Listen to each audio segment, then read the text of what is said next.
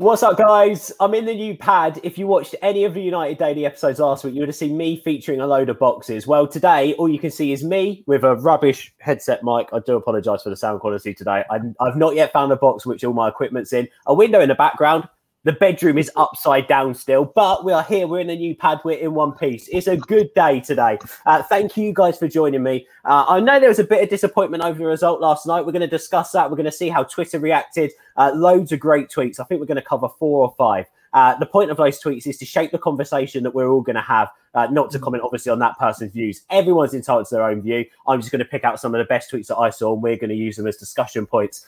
Get in the live chat. If you're on any other platform, youtube.com forward slash all for United, come hit that subscribe button. Come and discuss with us the topics that we're talking about while Stu and Bits and Bobs and me are having a good old gander on yesterday's game. Uh, Bits and Bobs from the Football Terrace. Uh, Stu, who you see on this channel quite a lot. Would you believe it? We're going to play Stu Bingo today if he mentions that he used to play football, do a shot. You'll be, you'll be, you'll be pissed. You will be pissed by the end of it. oh, but we love Stu Sports. We love his opinions. He comes from a very unique place that none of us can because I, I play, but mate, five aside as far as I go.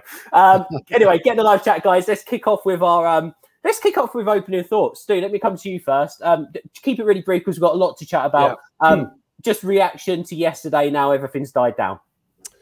Yeah, I, look, um, it was pretty much what everybody expected. I did uh, predict a 1 0 win for us. it didn't come about because, for whatever reason, we can't seem to score against top six. Uh, I thought, in general, we handled Chelsea's overall play pretty well. Um, but I mean, during the during the game, players have got to really evolve, and we just don't seem to have the insight or the wherewithal to take the game by the scruff of the neck. Uh, and that was our main issue yesterday. So, um, am I happy with the point? No, we really should have gone there for all three points. Yeah, fair enough. Uh, Bits, what about you, mate? Yeah, I'm I'm disappointed because um, the, this. Uh, first of all, I think um, well done to the defence, clean sheet. You know, brilliant away to um, Chelsea. Um, I think from midfield onwards, quite disappointed because if this was a boxing match, we were just bobbing and weaving. You know, just making sure we didn't get hit, and we never landed any shots at all. Um, obviously, we came into it a little bit. We had a little bit of moments, but you know, it's, it's, I think I still think it's another opportunity missed because with their two central defenders, I at least thought we were going to get some change off them personally. Um, I just want to say something. I'm very happy for Daniel James though. So a lot of slander on him, but I'm quite happy for him because I thought he I thought he'd done himself proud. But yeah, disappointed. But listen, they look at the table, they're still looking up at us, so we move. Yeah, and that's a very important point to make. Look, I put this I put this point on Twitter this morning actually because there was quite a reaction online after the draw yesterday. Uh, you don't lose the title or your league position drawing away to the big six. You do mm. that by losing at home to Sheffield United, Crystal Palace, dropping points at West Brom against Everton in the final minute. That that's where you cock up your season. You don't by drawing at Stamford Bridge. Yes, of course, we can all comment on the game and the play, but do you know what? And someone put out the tweet earlier on, we've drawn like, is it seven games against the big six, nil nil? Like, we, we haven't conceded yeah. against them. That is a big positive. Put in mind, every weekend, every two days, all anyone talks about is how shite our defence is. Well, the bigger yeah. teams can't score against us. Yes, we need to do more going forward, but look, have we got a world class number nine that can consistently play games? No. Have we got a world class winger that can play games? No. Have we got two fullbacks that are in their prime and world class? Luke Shaw's getting there. Wan Bissaka's a project moving forward. Don't get me started on Scott and Fred yesterday because that's a big talking point. I actually, I was, I, I actually think they didn't play badly, but that was the worst game between the two of them that I've seen in a long time. If, yeah. by the way, if we, I was saying at the start, if we were playing drinking bingo with Stu, right, taking shots every time he said something. If we were listening to Gary Neville, is it Clive Tyldesley in the comms box saying Fred loses the ball, Fred loses position there, I would have been legless at full time. Honestly, yeah. the accuracy when it comes to passing was horrendous yesterday. So bad, yeah. That was my problem with it. It's, it's the football basics. And I think, Bits, you hit it spot on there when you said you come away from it feeling like it's an opportunity missed because you lack that little area of quality that I feel should come naturally to any footballer on that football pitch. But when it comes to the biggest stage, that's always a struggle. Piecing together the basics and then executing the bigger plan. And I think yeah. that's where we've struggled of late. You can agree, you can disagree, get in the live chat, guys, but we're going to move on and we're going to get to the first tweet. And I want to get into this one. uh, which I love. Um, uh, oh no, let's just go into this one. How we set up yesterday. It's a uh, it's a good tweet from Colin MUFC. Why do people think we were the team sitting back? And I love this because he's commenting on what people are saying online and then provided an actual graph and report of yeah. the positions on the pitch. He's backing up his point. Um, watching the game, Stu, did you see a difference in the way United set up yesterday? Well, Ollie set up in his normal uh, his normal system, uh, but what we did do, we were more counterintuitive in terms of uh, pressing Chelsea. In fact, it's probably the best I've seen us press any club uh, this season. Um, and what really surprised me, and I think that kind of surprised Chelsea, uh, is that we were on the front foot pretty uh, pretty quickly when you go to Stamford Bridge, you always expect Chelsea to be on the front foot and we just to take up the pressure, but we didn't actually do that. Our issues are, and you're quite right, Ben, we don't have a world class number nine if you take Cavani out the uh, equation. Um, Martial, when he comes on, Greenwood, when he plays through the middle, they're just not strong enough. They don't, they, they, they can't back into a defender, they can't hold the ball up, they can't just stand there static and widen their body frame.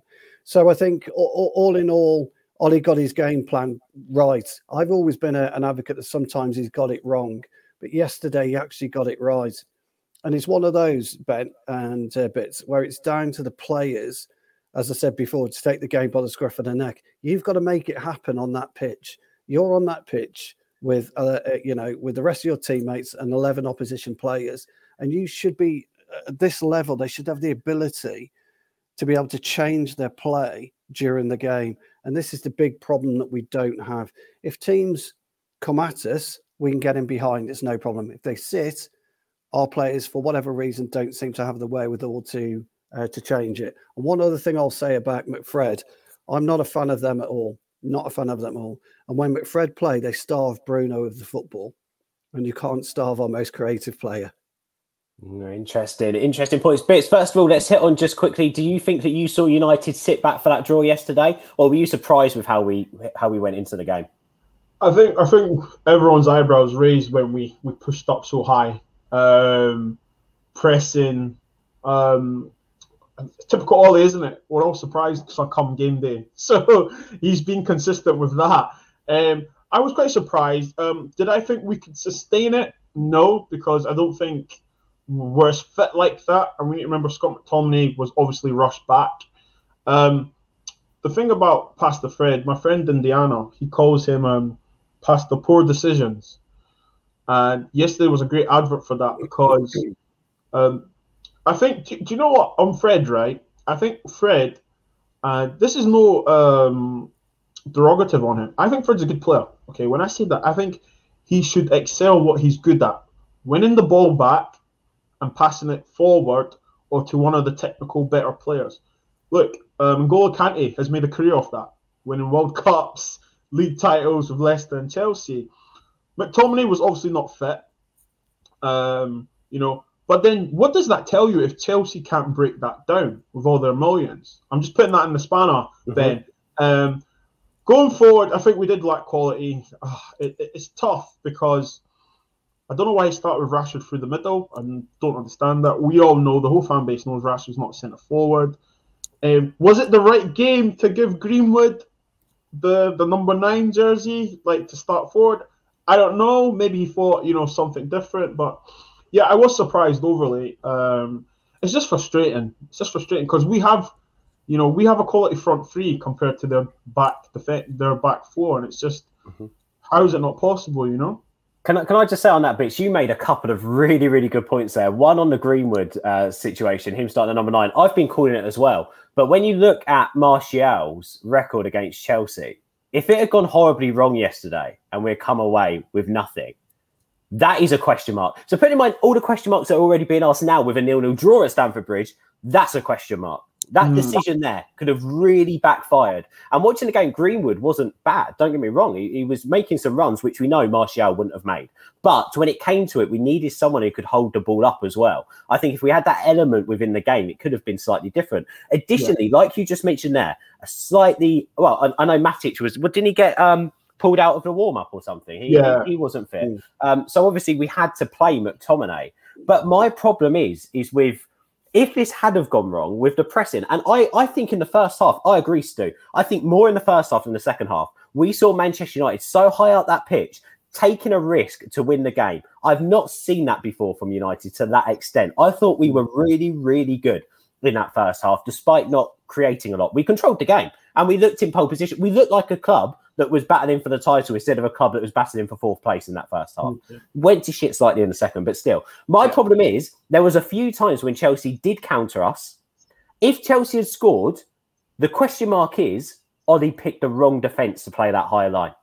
Now, I cannot for the life of me understand why he decided to play a high line and put Lindelof in instead of Eric Bailly. That's not me saying that Lindelof had a bad game. He didn't. He made some really crucial interceptions. He was really good. Maguire was really good. It was justified in the end. But I actually think United dropped back a couple of yards in the second half. And I think it was to aid those counter attacks. My hmm. problem is, is Ollie set up with that high line, which was the right thing to do, but I think he picked the wrong personnel to execute it. And then in the second half, we dropped back and we didn't look like the same team in that second half. That's just my two pence on it. And that was just picking up on the points you made. And also, you mentioned N'Golo Kante there, Stu.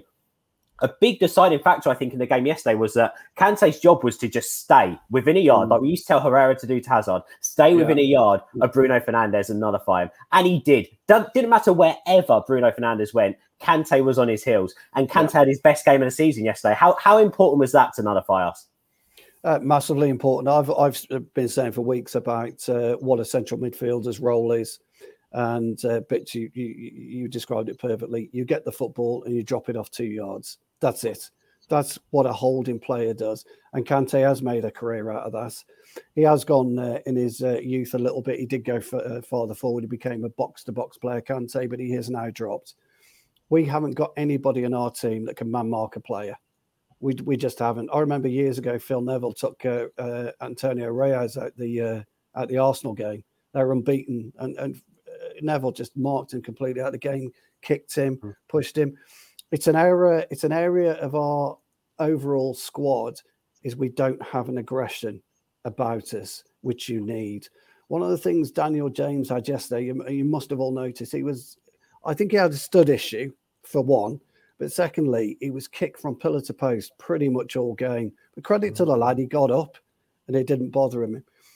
But we don't do that. You know, uh, Mason Mount for the first 15, 20, 25 minutes was superb uh, on the left. He was chasing Wan-Bissaka all over the place. Came out to the right in the second half, nearly got himself a goal.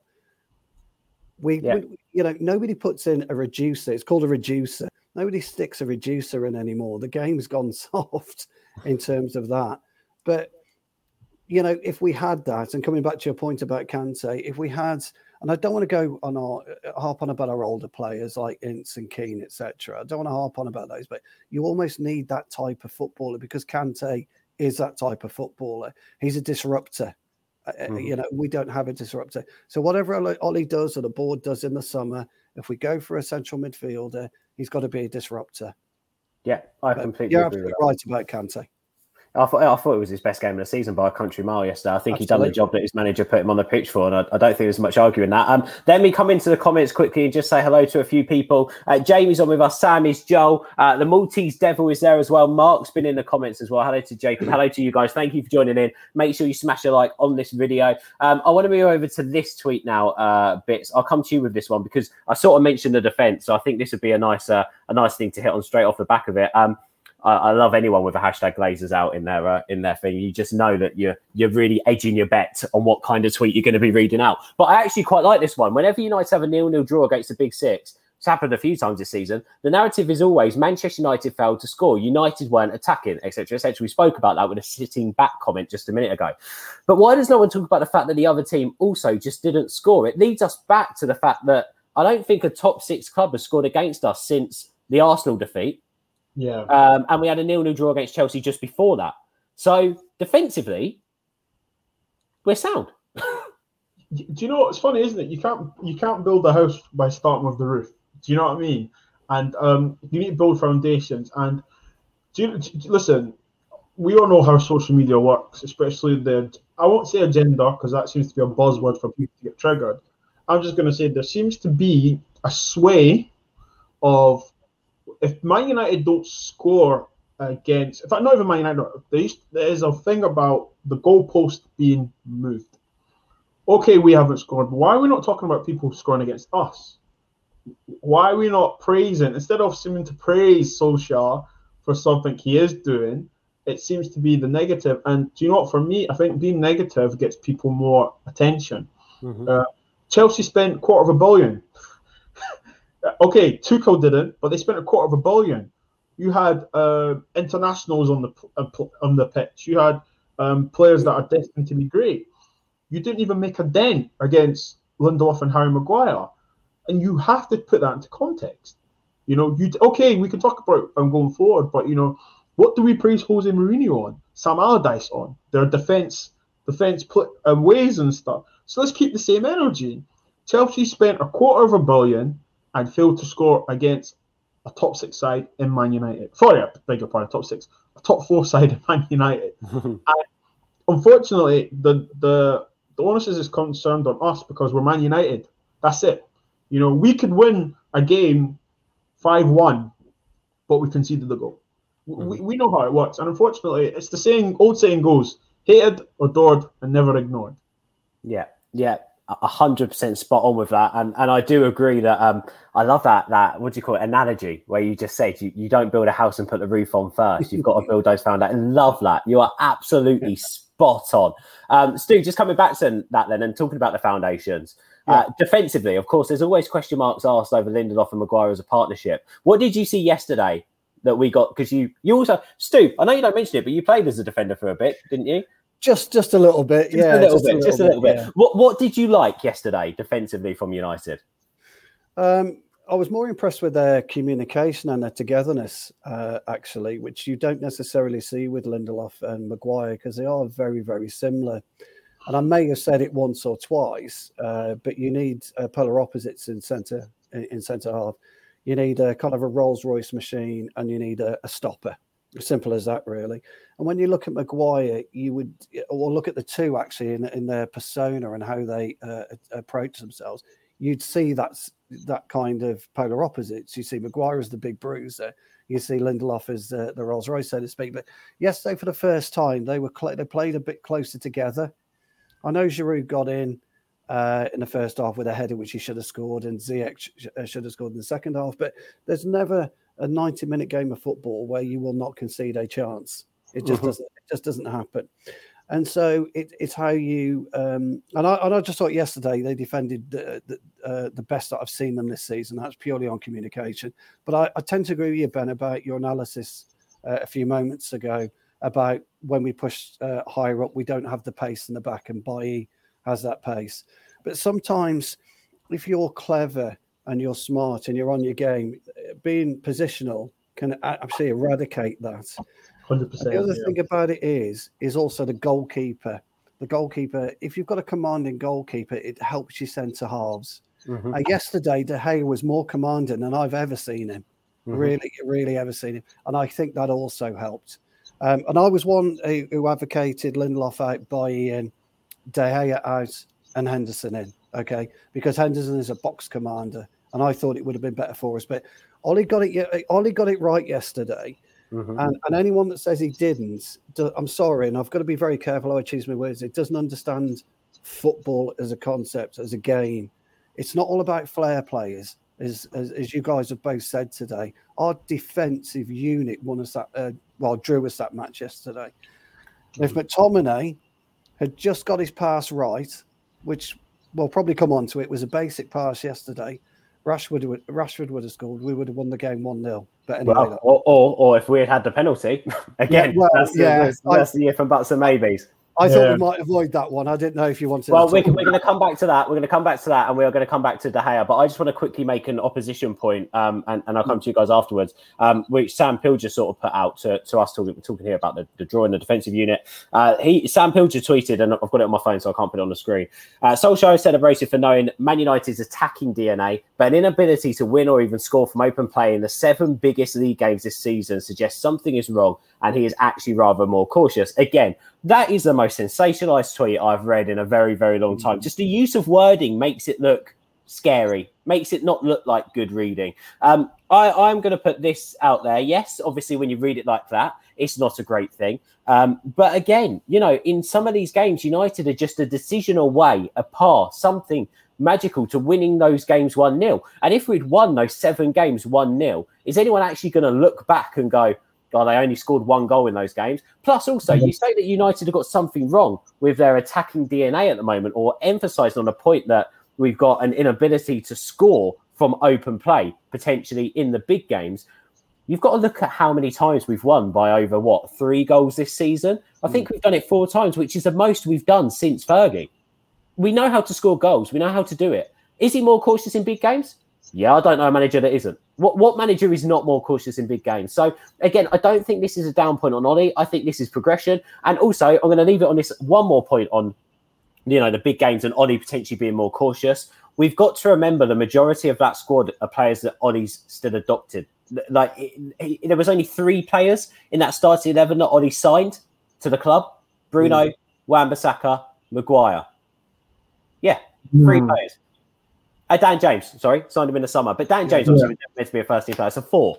Four players in that starting 11. So you've still got a load of players there that he is still getting to know. You've still got a number of players there that haven't been consistent this season. Just look at the goalkeeper, look at the partnership at centre back, look at the midfield too. So, of course, he's going to be a little bit cautious. I think that is wrong to sensationalize that. But again, we'll come back to it. You don't lose your games drawing nil nil at Stamford Bridge. You don't lose a season or cock up a season by that. Stu, did you want to make a comment? I heard you uh, take a sharp intake.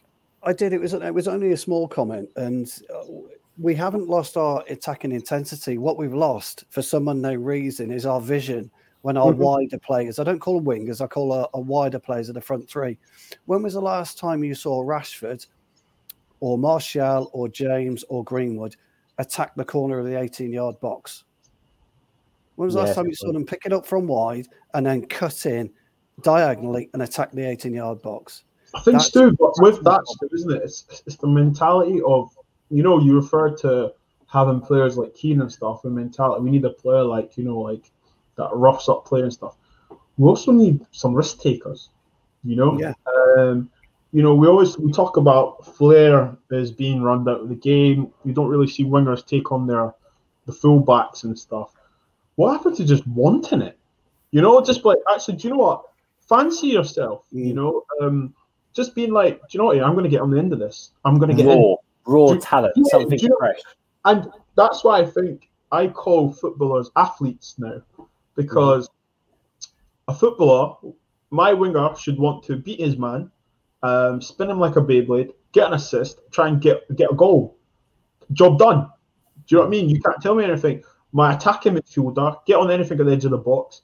Do you remember when Keane used to push people, get forward? Rio used to say, yeah. go forward. Yeah. We, we, we need players that want it. Like literally today, we are going to win. Do, mm. do you know what I'm trying to say, guys? Like, like 100%. Do you know what? Let me break it down for some people. Um, if you go power league, okay, you go power league, and you play your seven aside, six aside games, and it's like a high scoring game, and you're down by two. One of you turn around and say, "Oi, there's two goals in this. We can get it. We need that kind of like, guys. I know you both said you play football. I used to be full time. I played for Rangers, Raith Rovers, Clyde. Okay, our manager was Doogie Bell. He used to say to me, "We're coming here to win. Okay, drawing is not an option." And I think we need more of those kind of players because apart of me, Scott McTominay's going forward in that last chance there. And you're saying to yourself, I was in the bloody screen. I'm like, yeah. go on. Got and to score. Like, yeah. And then it's like, did you did you believe in yourself when you made that pass? Did you really mm-hmm. think you know, and that's what we need. So, sorry to go on, Ben, but you know, no, I think I think also we overthought then as well because he hit it with his heel yeah. instead of getting a clean connection to it. It's like, come on, mm. just put trust in your ability. You play, at the end of the day, United used to be the holy grail. When you get to United, you know you're at the your top level. That's that's the place where you're going to play your best football. Yeah. And, and again, it's like at the moment, it's. I, but then again, I also do feel like, and, and I slightly agree but disagree with this in, in some ways. Um, and, and it depends what context you use it. But I also think where we've had quite a few mediocre years under successful years, also expectation levels have gone down slightly on United players, but that, that expectation level should never drop within the club, no matter what's being said on social media, no matter what's being said by bloody clueless YouTubers like myself in the grand scheme of things. You know, at the end of the day, the expectation levels within that club should be sky high because Marcus Rashford, we've all seen the inside of Carrington, we've all seen the inside of the stadium. These players, and I, I said Marcus Rashford, but Greenwood, you know, even going down to Hugill, to Amad, all these players, they walk past pictures of Ruud van Nistelrooy, Eric Cantona, Georgie yeah. Best, all of these players, all of these murals. That's who you aspire to be like. Duncan Edwards, you aspire to be like them. You don't aspire to be like the player that Ben Pearce wants you to be, that he puts on social media. You aspire to be like them. And that's where the expectation levels within the football club need to get up. And I think that's where Ollie can get us. I, I, think he knows, and I think he's seen enough from the greatest manager ever to, to, to get us to a point with that. But then it's also down to the players. The players need to get in that mindset and like you said and, and do that. I, I, also want to quickly hit on i wanted to hit on something else then but i can't i actually can't remember what i was going to say so i'm just going to move on to the next point. Um, but i think that really really good point was oh no that was it. You said a bit of rawness and freshness bits. I don't, I don't know about you and, and we won't go too deep into it. Um, i was screaming for him to bring on amad diallo yesterday because i just felt again with a risk taker. Just again i know i know he's not ready in his development potentially but when you need someone to do something different give him 15 minutes. It's not going to disrupt the team I, I, think I think Rashford had no influence on the game at all. Correct. Give it a go. Give it what a go. What used to do? What did Fergie used to do when he had these players and stuff? He'd say he is fearless. Mm-hmm. Yeah. You know, that, he's too young to care. Yeah. yeah. Do you know the thing Fergie said? If you're old, it doesn't matter about your age. If you're old, if you're good enough, you know what I mean. You'll play whatever, right? My thoughts on this is this: year. you know, Fergie used to have. You remember Macheda? No one expected that goal scored against Aston Villa. You know, do you know what it does to a player, a young player, to say, You're going on, mate, 20 minutes, go win me the game? You are going to run five, 10 yards more more than you would normally. You're going to do anything. And also, we have this wonder kid. I'm going to call him a wonder kid because um, the few minutes I've seen of him, that's what he's getting right now. But um, we saw him beat a man. yeah, and yeah, exactly. like, and you know, like we, we, we seem to forget that Man United is a place where people can express themselves. Fergie used to say this all the time. Go and express yourself. People say like go out there and win, lads. No, go out and express your talent. Mm-hmm. Okay. And unfortunately, I feel football's kicking these players out. Like what? yesterday was screaming out for something different. Run at Asper Azpi. I'll say Azpi because it's short. Yeah. He's got legs. Run at him. Well, I, I, just want to say, bits. This this isn't us saying Ollie got it wrong. He should have started Diallo. He should have bought Ollie Diallo. But this is this is us saying, you know, the game was crying out for something like that. Of of our opinion, why not? Like, why not? And and again, there's going to be arguments as to why not. That's that's that's absolutely fair enough. But when yeah. a game needs a bit of rawness, a bit of freshness, a bit of something different because it's gone stale, surely that's a point, as you've mentioned there, of having that, someone like Amad Diallo. That needs positive. Do you know the funny thing about football is um, when you see your colleague run more, you run more. Yes. When you see your colleague be more positive, you're thinking, actually, yeah, let's go forward more. And it, it, it's like we need all our quality quality players to play well. And you know, the old saying goes, if you're a good player, you can play anywhere, right? Mm-hmm. Just, just, just, do you know what I mean? Just roll the dice. Do you know what I mean? Just like, do you know, because do you know what? If it does, if we draw nil nil, we as fans, YouTubers and stuff, can be like, do you know what? Actually, he tried. He tried to mix it up. Mm. You know, fair play him. Um, but if you don't do it, it's like, why? Why is he there? And I always have to ask this question: Why do we bring in these young players and don't use them? Yeah. Do, do, you know, do you know what it is? But it's, sorry to put it in that. It's a bit of a mentality issue. I mean, you, are probably old school like me, but it's, um, there's no bad winners anymore. There's no bad winners anymore. I was a terrible winner and a terrible loser because yeah. if we won the game three, four nil, whatever, we're going to changing room. Well, why didn't we win six? Exactly. You know, why didn't why didn't you pop that header in from six yards? You know, so we had uh, eight or nine bad winners, and all the teams I've ever played in have had those bad winners and bad loser mentality. And you would have been brought up that way, playing uh, for Rangers and playing oh, you know, the level you did. Yeah. winning sometimes isn't enough, you know, mm-hmm. and we don't have that. The modern game, the modern footballer doesn't have that. Oh well, we got we got beat or whatever. That is never good enough. Ever good enough. Sit well with me. And sorry, Ben. I'll, last thing I'll say, I, I'm with you on that, Stu, because for me, yeah, if we lost, even at Clyde and Rangers, if we lost, it'd be like you should have done that. You should have done that. I should have done this. Yeah. But like you, you can't just be like, oh, the 13 because if you run your socks off and you you get if you if you if your quality isn't there, but your effort isn't there, that's when you start looking at yourself. But then Yeah. you, the attitude has to always be when I'm not Mhm. coming here traveling on this bus to sit here and then shake your hand like, yeah, good game, mate. Thanks very much. Uh, well done. Yeah, no, I'm not interested in that. Same here. We need to Yeah, be. I'm going to go record and saying this. We need to be in Man United. We need some players to be very scummy. When I say scummy, kick someone. I'm not saying individually like go out and hurt someone, but see a tackle, leave a bit something on him, and then look at him and be like, "You're in a game, mate."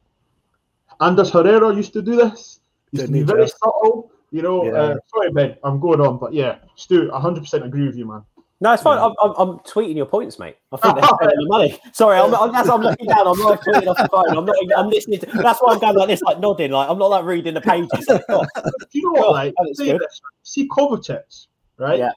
We Yeah. could have done with someone like Kovacic. Do you know what Kovacic? do. Kovacic breaks the play down. He mm-hmm. runs with the ball. He creates. And do you know what I love about Kovacic? He tackles.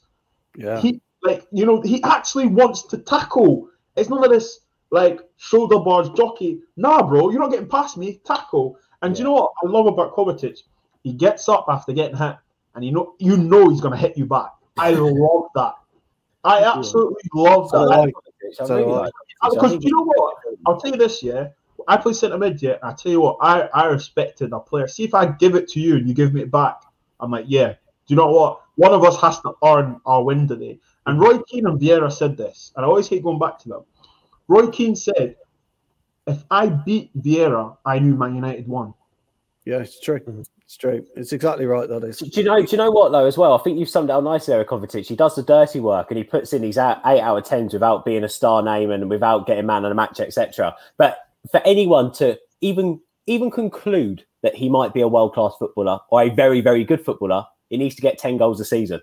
That's the problem with football at the moment Well- and how it's moved on and how it's changed with social media.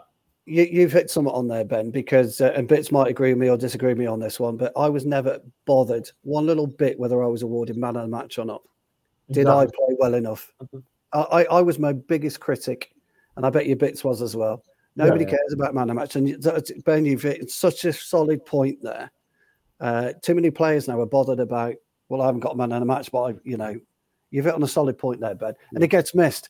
And this is why I sometimes talk about people really understanding the game, really understanding my what football is about. Well, that, that, that's that's what happens when obviously you've got public platforms and so many people are out their views, mm. which is great in one way because look at the conversation we've had we've had off the back of someone's tweet. Like it's an amazing avenue to be able to go down, and something that potentially wasn't even thought about when someone put that tweet together. And that, that's what public forums all about. It's about being able to do that respectfully, which which we like to do, and obviously which these people have, have also done on social media. Want to hit on a couple more talking 40 points? by the way. I'm just putting What's that. that? Chelsea bought him for 40 million. Yeah, it was Yeah. a buys and Yeah. deal, wasn't it? Yeah. Um, let's move on to this tweet from John Harrison. You hit on it earlier on, and I said I'd come back to it, Stu. So let's talk about David De Gea. That save. Let's just scroll down to the image. That save. Uh, the way he moved his body. Uh, John John coaches. He put what's so impressive uh, is, is, is a sorry a goalkeeping coach. He said what's so impre- impressive about this David De Gea save is the ability to readjust his weight distribution as he's shuffling across goal. This is what allows him to generate enough force onto the ball to deflect it away from goal. I mean that save there, Stu, shows what an elite goalkeeper David De Gea is, doesn't it? Yeah, it does. It's um, it reminded me of uh, although it was a different save, Schmeichel's save against Rapid Vienna. Yes, they are The now. tech- Yeah. You know, the dexterity, uh, the strength of the. By the way, the strength of the of the of the hand and the arm to to to kind of palm it away was something unbelievable. Kovacic on his left foot, uh, sorry, not Kovacic, Ziyech on his left foot when he strikes a ball with that power, it's a goal all day long. But he was uh, he was it was an amazing save. David De Gea is probably one of the best shot stoppers uh, in the Premier League, probably up there in the top five in world football. His Achilles heel, for some reason, is his command of the box and his inability sometimes to re- uh, to unroot himself from his uh, from his goal line. And I think if he could, and it's too late for him to add that to his game now, and that's the problem. And that's why I think people are calling for Henderson to maybe come in. Now, is Henderson making that save from yesterday? Probably not. Probably not. Uh, but is Henderson's overall game as good as De Gea's or close to? I think it is. And I think in the summer, and I hate to say this because De Gea has been with us, is it 10 years, 11 years now? 10 Something years, along those yeah. like, yeah. And I hate to say it. I think Ollie might have a decision to make come the Mhm. summer about what he does with our goalkeeping. But yeah, that particular save, I'm not a goalkeeper, never have been, uh, wouldn't know. But that particular save was absolutely up there with it's the best in the Premier League this season. Yeah, it's definitely definitely great to watch, wasn't it? Uh, Bits, what about you? What about that? That that was a key moment in the game, wasn't it? A fantastic save, but also De Gea's overall performance. There's a few touchy moments, poor distribution at times, as Stu said there. I think it's really hard to get those things right when you're you you know, you know you're in your final five, six, seven, eight years potentially. Good. Can he add that to, to his game? Do you think? Do you think after that performance yesterday, De Gea? Oh, oh, he's gone. Oh no, I've lost him. I've lost him. happened? He's disappeared. I was setting him up there to have to say on whether he's were. to stay as number one or not. He was literally just about to score the goal. He, he was in that situation. then his internet's gone. No, I'm going to save you from this one. I'm going to save you from this one. I'm not going to let this ball go past you brilliant. at all. At all. Oh, I, wonder. I wonder if uh, I wonder if we can. Uh, if we if I pad out for long enough, he will come straight back in, or if Yeah, that is the it. case that his internet has gone. Um, just quickly on De Gea, I, I do want to say that I agree with you Stu. Um, I personally was called in, obviously, for Henderson to start.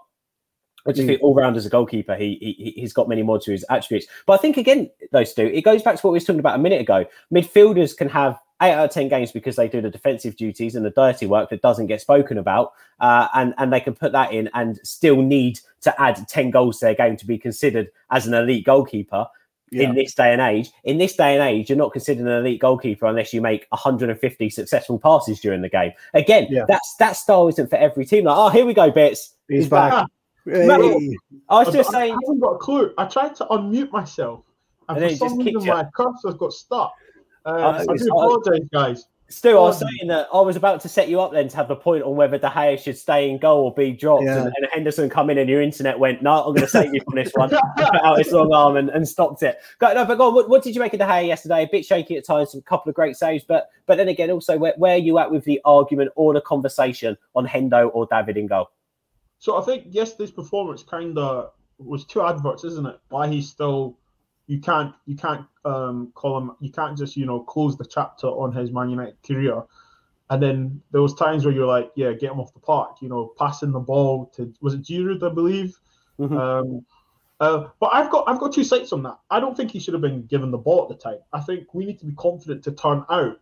You know, I hate when centre backs always pass back to the goalkeeper because I think you're a coward. And that's only because I play centre mid. I think you should, if this was training, you'd give me the ball. So just turn out with it. Um, the thing about Henderson, I think you have to pick one at the beginning of the season and say you are my number one goalie, and he's obviously done that with De Gea. The thing about De Gea, I think mentally, I don't think De Gea is here. When I say that, I think he was supposed to leave, and he never got that. And we've seen that in players like player so. The only unfortunate for De Gea when he makes a mistake, it's a goal. Mm. You know, um, Henderson. I said that on my podcast. I said I think I'd love to see Henderson get a run of ten games, just to showcase what he's about. Let's see it. You know, because you know, show me put put your money on the table. Be like, okay, this is you. Because we've seen um, Dean Henderson is dominative. He's confident. You know, do we overhype him because he's English? I think there's a sense of that. Um, but for now, after watching and reading, I don't think we dropped the hair just yet. Because for me, hear me out, boys, we are going to attract another part of media towards Man United that Ollie right now does not need. Because it's going to be questions, oh, David De Gea is not playing, he's not in the squad. That that puts pressure on Dean Henderson. You know, we saw what the cameras are like on Sky Sports. They're very, very sneaky. They'll put the camera on certain players, you know, to see people's reaction. I think, listen, he's kept a clean sheet away to Chelsea. You know, I, I'm old school. If you play well, you keep your jersey. You pick your goalkeeper, he's your goalkeeper. Until David De Gea physically chucks one in the net, we, we have to keep going with him. And I know a lot of people, I might sound like a flip flop because I'm saying I want to see Dean Henderson, but we need to we need to look at context. You know, is David De Gea still one of the top five goalkeepers in the Premier League? Yes, he is. Yeah, yeah, he is. Yeah, yeah. Well, I would say that. Yeah, definitely. And what Yeah. evidence? I'd agree with that. Uh, On what evidence are we saying Dean Henderson should be our number one? One uh, season with Sheffield United. Do, do you know what I think that is though? Bits part of that is is that we all love the fairy tale of a young footballer being given the Yeah. games and the opportunities to grow, and I think we all think that the only way that a footballer can improve is by playing first team minutes um, Mm. and uh, and being in there within the big games. I think we'll learn a lot from Ollie's mindset if and when we potentially get to FA Cup and Europa League semi-finals. Now, Dean Henderson played the Carabao Cup semi-final against City, if I remember correctly um, it will be interesting to see what happens um, if we do that, if we get there. Because last season we played Romero all the way up to the semi-finals, and then De Gea came back in. I- I think only then will we really get an understanding as to whether how much 100%. Ollie trusts and has Dean Henderson in his plans. Do you know what though? Do you know what frustrates? Not frustrates me, um, but I heard whispers in the summer that Chelsea were willing to pay sixty million for Dean Henderson. Mental. Sixty million pounds for Dean Henderson, and um, and and do you know what? In my head, I'm thinking, well, if you really, as a manager, look, I don't, I, I, never, I, I want the fairy tale to happen. Dean hmm. Henderson's a Manchester United, boy at heart. I want him to become United's number one and show us that he's as good, if not better, than De Gea over the next hmm. decade. I want that more than anyone. But I'm sat there, and I'm like, well, Ollie, you, you knew Romero wasn't going to go anywhere because of how high his wages is. You know Lee Grant's going to be sat there. You know, you know Pereira's back from loan. If you've got Has he froze? He's froze, yeah. What, what I was going to say until he unfreezes himself, bits is the, the, the issue that we've got with goalkeepers. It's so specialist, isn't it? It's the transfer period. It's the blood in the blood in the, the new goalkeeper in that succession got uh, successive goalkeeper. That, Oh, it went. um, What am I back? Oh, Yeah, sorry, back, I back, don't yeah. what happened then. I just completely lost my internet. that's all right. We were Oh, just I know how you talking. I was just Yeah. I, I was just saying to bits really on the back of what you were saying, uh, Ben, is that because the goalkeeper position is so specialist, it's the transition period that Yes. Ollie's got to manage. Well, well, I, I was, I was going to say that. I, I, my thinking is, is this can go one of two ways. This is either the perfect transition period, Yeah. potentially, and I've said that we need to be patient with Van der Beek because I feel like he's actually being managed well. The worst Yeah. thing Yeah. to do would have been to just chuck him in from the start and hope for the best. So my hope with Van der Beek and and and Henderson is this. He's, he's managing them right. This is a transition period. If not, and if he's like, well, let's keep him here for another year, give him a massive tr- contract, and hope for the best. Ignore that sixty million pound offer for me, that's that was the wrong way to manage Dean Henderson. Uh, like agreed. that, that, that would have been the time to go right. Go play your football elsewhere. Go. But as I said, fingers crossed it all works out. Um, now I'm worried about my internet. Let's go on to the final talking point. Um, but a- again, David Gea yesterday, brilliant, absolutely brilliant. He he did. Um, what might have cost us three points though, bits. The VAR decision. VAR. I feel like I talk about VAR every weekend. I absolutely hate it now. Just look at that. Look at that. His Natural arm is position. nowhere near his body. What is Natural going on? Do you think that? So go on then, bits. Penalty or no penalty? Honestly, I think it's a penalty. If we're gonna go by the rules, okay. Well, no, uh, go know on, what bits, bits, bits on that. Bit, bits on that. Sorry to butt in. So you've just said there in, in, in your thoughts penalty, and then you've gone on about the rules. Just quickly on that, and, and please jump back into what you was about to say. But do we even know what the rules are anymore? Like, in, in, do the refs even know? Like, who has a clue? Do, do you know what? You're right, mate. Because do you know what? There's no consistency, and I, I get before there was a thing about if it hits your hand, it's a penalty. Then we should have just kept the same energy. However, in this instance, you know, as you can see, he's put his hand up there to to to to make um, an effect on the play. As in, he he moved his hand hit to hit the ball, so it affected Chelsea in the sense that it goes away from Greenwood. Now, um, they say there's no intent. There is intent. Look at his hand. All I'm going to say is this: Why is his hand up there? Because if, if you don't want to commit a foul or do anything, you put your hands up. You're like, I didn't touch it, blah blah. blah. And for me, yeah, there's no consistency with the referees all across the board, and that's why they don't go to big tournaments and stuff. For me, it's a penalty. Uh, people are going to say like, "Oh, you're clutching." I don't think I'm clutching because I tell you what, when you see that picture, when they slow it down, it's a handball. What is that? Do, you know what I mean? Like, he's not. He's, he's like he's trying to like caress it to to to to um this a different side of the pitch so Greenwood can get. For me, it, it's poor, and you don't want to be the club that like, oh, we should have had that, but we're just talking facts here. It's not even opinion. Can I just say, Bits? Can I just caveat that with is I think the explanation you've given is absolutely perfect. But even if that was an accidental handball, it's still a handball. It's a penalty. Yeah. And and do you know what? I'll even go back to say this, and I said this online. I don't want to see that given as a handball potentially within the rules of the game because it's just something that's so minute. Like for me, a deliberate handball is a like arm out or a deliberate movement towards towards a ball to punch it away or move it away. So yeah. potentially in my head, I don't want that to be a handball and a penalty. But from what we've seen, handballs given for for what the rules of the game are and currently are, I how's that not? I I just how is that not a penalty? The only argument you've got is if it hits Greenwood's arm first and then hits his hand, which it doesn't. It hits his hand, goes to Greenwood's arm, and then hits his hand again hmm. twice in unnatural Mental. positions. Stu, Mental. what about you? Are, are, you as baffled about this? Yeah, uh, totally. Um, you know that it's a stonewall penalty. I'm not even going to uh, say anything else about it.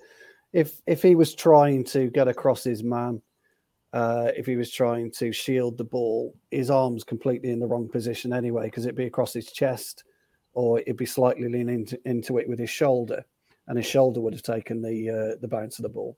So um, he's he, he, he runs a little bit like a fairy anyway, doesn't he, um, Hudson-Odoi? And I and I just think, I, yeah, and I just think, that, well, it doesn't even with his hand being there, it won't even give you balance, will it? Uh, bits not where you are. It won't offer you the balance. It's the whole body position is wrong. What I don't understand is if you are if VAR says to the referee, please go and look at the monitor. They are telling him, they are saying to the referee, there is a penalty there. You know, they're not telling him straight away. They're saying, please just go and look at the monitor because we believe there's a penalty. And if he can't see that, then he really shouldn't be on a professional do, football pitch. Dude, could I quickly hit on that? Sorry to butt in yeah, again. So Gary Neville said in his podcast, apparently they get VAR in their ear, in one side of their mm. ear, and they get a VAR screen. So apparently, what the VAR official said to the on-field ref was, the terminology was, "We need you to check this." For potential handball. So, no longer, apparently, at the start of the season, they would say, potential check, we think this is a penalty, and give their thoughts. Now they're not. It's, we right. need you to look at this here's a potential penalty. Now, here's where I come back to it. The whole purpose for VAR is clear and obvious errors. Anyone, yeah. by the way, who is going, oh no, it was good. He went to the screen and made his own mind up. Rubbish. I'm, I think, I think, if it's a clear and obvious error, I don't care yeah, what his opinion it's, is. It's a handball. Yeah, referees it's, it's... know. Referees know. I mean, Mason. Uh, what's the name? The first something Mason, the referee um, Chris Mason. The referees don't want. Late, late funny. People want to be referees, yeah. They want to be referees, but they don't want the attention, which is weird, isn't it? Because you, sir, are the authoritative on the park. So how can you how can you front away from attention? I personally think the referee bottled it, and this is not me being derogative to the referee. I think he had the, he had a decision to make there, and he opted not to. Uh, Bits, Bits, can, I ask you, can I ask you can I ask you a spin-off question just on that? And you uh, sorry, you are just saying that you think they're waiting on VAR. But for you, should VAR be taking that out of the off-field referee's hands? Because that is a clear and obvious error. If we're going to use this technology properly, like they do with the lines for offside, to tell the official, you're wrong, that was offside because his his elbow or shirt was in front of his toe, should then VAR be saying to the ref on situations like this where they go and have a look at the screen, well, look, actually, by the rule book, um, here's here's here's what the decision is. We need to take a bit longer on this. We need to ask someone else who's independent. I know it's getting more people involved, but that's the wrong decision. The, the on-field ref got it wrong.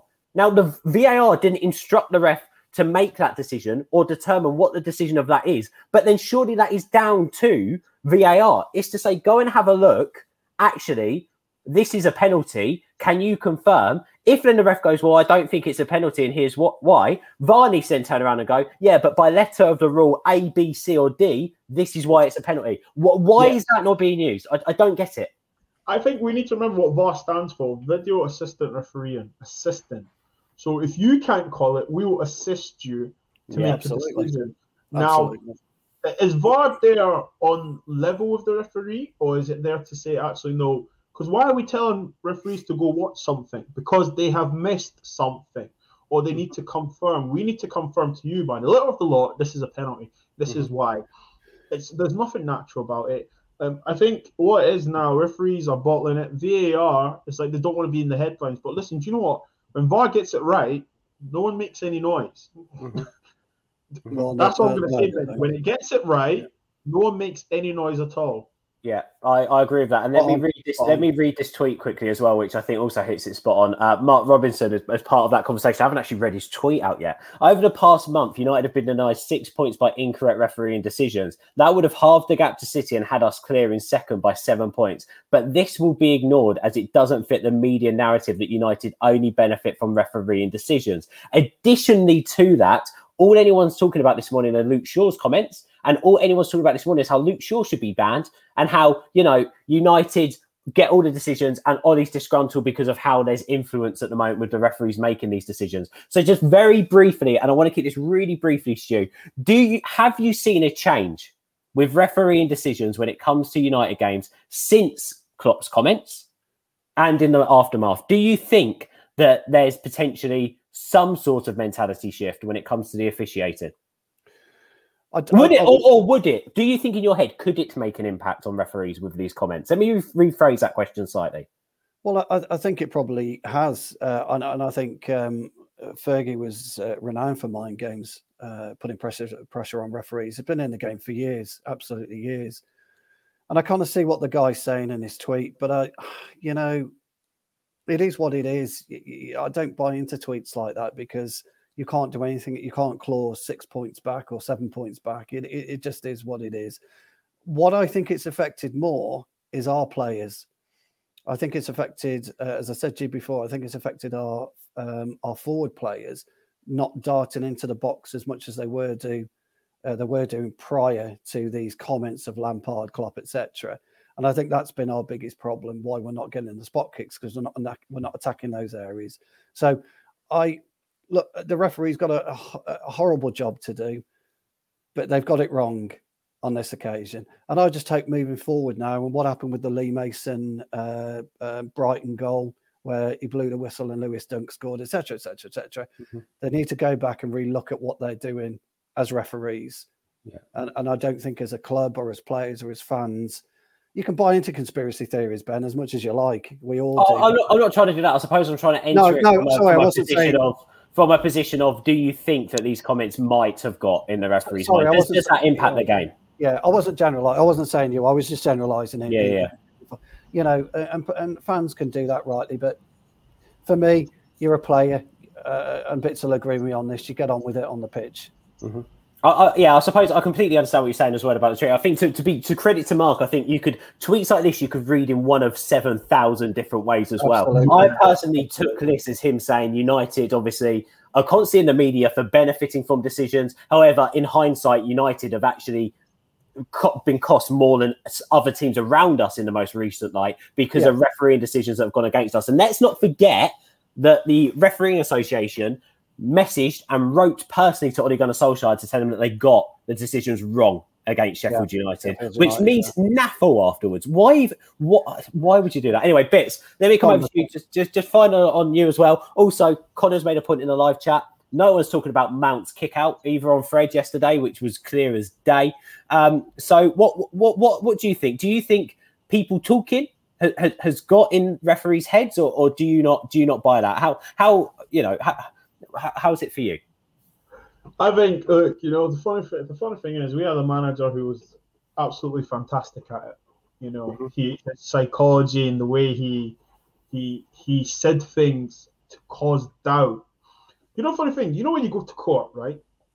They say to you, um, "It's not what you know; it's what you can prove." So basically, if you are guilty, your job is to defend yourself and cause doubt. Now, Liverpool were going for a, I call them cookie crumble FC, okay, because they're crumbling, okay, and, and they have crumbled, you know. And um, Klopp was trying to cause doubt in the referees' minds because we were getting so many fouls. But ask yourself this: Why were we getting so many penalties? Because people were fouling us in their box. It's it's not an agenda. you were fouling in the box, and by letter law or the rule is if it's in the box, it's a penalty. Now we were converting them very much. I think Bruno only missed one. But my point is that this happens all the time, unfortunately. Mm-hmm. It just happens all the time. Fergie done it for 26 plus years. You know, uh, even when Fergie would tap his wrist, we knew that was causing doubt in managers. The persona is that we don't have um, strong referees. That's it. That's what I'm going to say. When we don't have strong referees Mhm. that can come out and be like, "Yeah, it's a penalty. This is why it's a penalty. We move." You know, that I'm in charge. Deal with it. Unfortunately, uh, because it's Man United, we do. It does create doubt. You know, the referee after that statement, the referees don't want to be that referee that gave Man United the penalty. That's it. Yeah. And, and that's all I can say on it. It's sad because you know we we have been done by some shocking decisions. You know, um, and and it does it does. You have to have the discussion because it's like, you, do you know what? If it's a Stonewaller, you have to say to you, why could you not give it, especially with VAR? Then you have to question everything involved. So yeah, it does. I mean, Klopp knew what he was doing. Great, great tactic by him. I actually applaud it. It's working. You know, as long as you can cause doubt, the referee, like I said, I'll repeat this: the referees now don't want to be the referee that gives Man United a penalty. It's a great point. It's a fantastic point. Fantastic Yeah. point. Again, I'll, I'll go back to it, like you said there about the stone wall. Th- That for me is just the inconsistency of VAR. Like, and I get they're changing it throughout the season. Problem with changing rules and changing the way you use things that are so crucial and the fine margins between winning and losing games is people would have benefited off of similar decisions earlier on in the season and are now not benefiting from it from the start of the season. You need to reform in one go. You, you don't change things every two to three weeks like they're doing at the moment. So, guys, thank you for that. Bits and bobs on the football terrace. Uh, I'll be joining you over there at some point soon in a couple of weeks, mate. Thank you for coming Yes, on. And, um, thank you to Stu as well for being on. To, Pleasure. pro- probably you. on the race tomorrow, won't you be, Stu? I, I, Uh. I think so. Yeah, I think Nice. so. Yeah. Nice. Well, thank you guys. We'll be back with a very, very special podcast tomorrow. I'm so excited for this. Midday tomorrow, we've got Tony, known as Mr. Moojak on Twitter. We've got John Gubber, uh, who is uh, part of the Red Mancunian movement. And we have also got uh, Roy Cavanagh, MBE, author and historia. They are all going to be, historian, sorry, they're all going to be on talking about the fact that Manchester United have now broken that 4,500 barrier of a, of a consecutive games with an academy player within our squad. We're going to be going back, seeing where the tradition came from, talking about some of our best ever products, and having a good old chit chat about the years gone past as well and how that all looks. How long can we can maintain that record for the future? Join us on United Daily tomorrow. We're going to get out of here. Have a good Monday. Stay safe, all.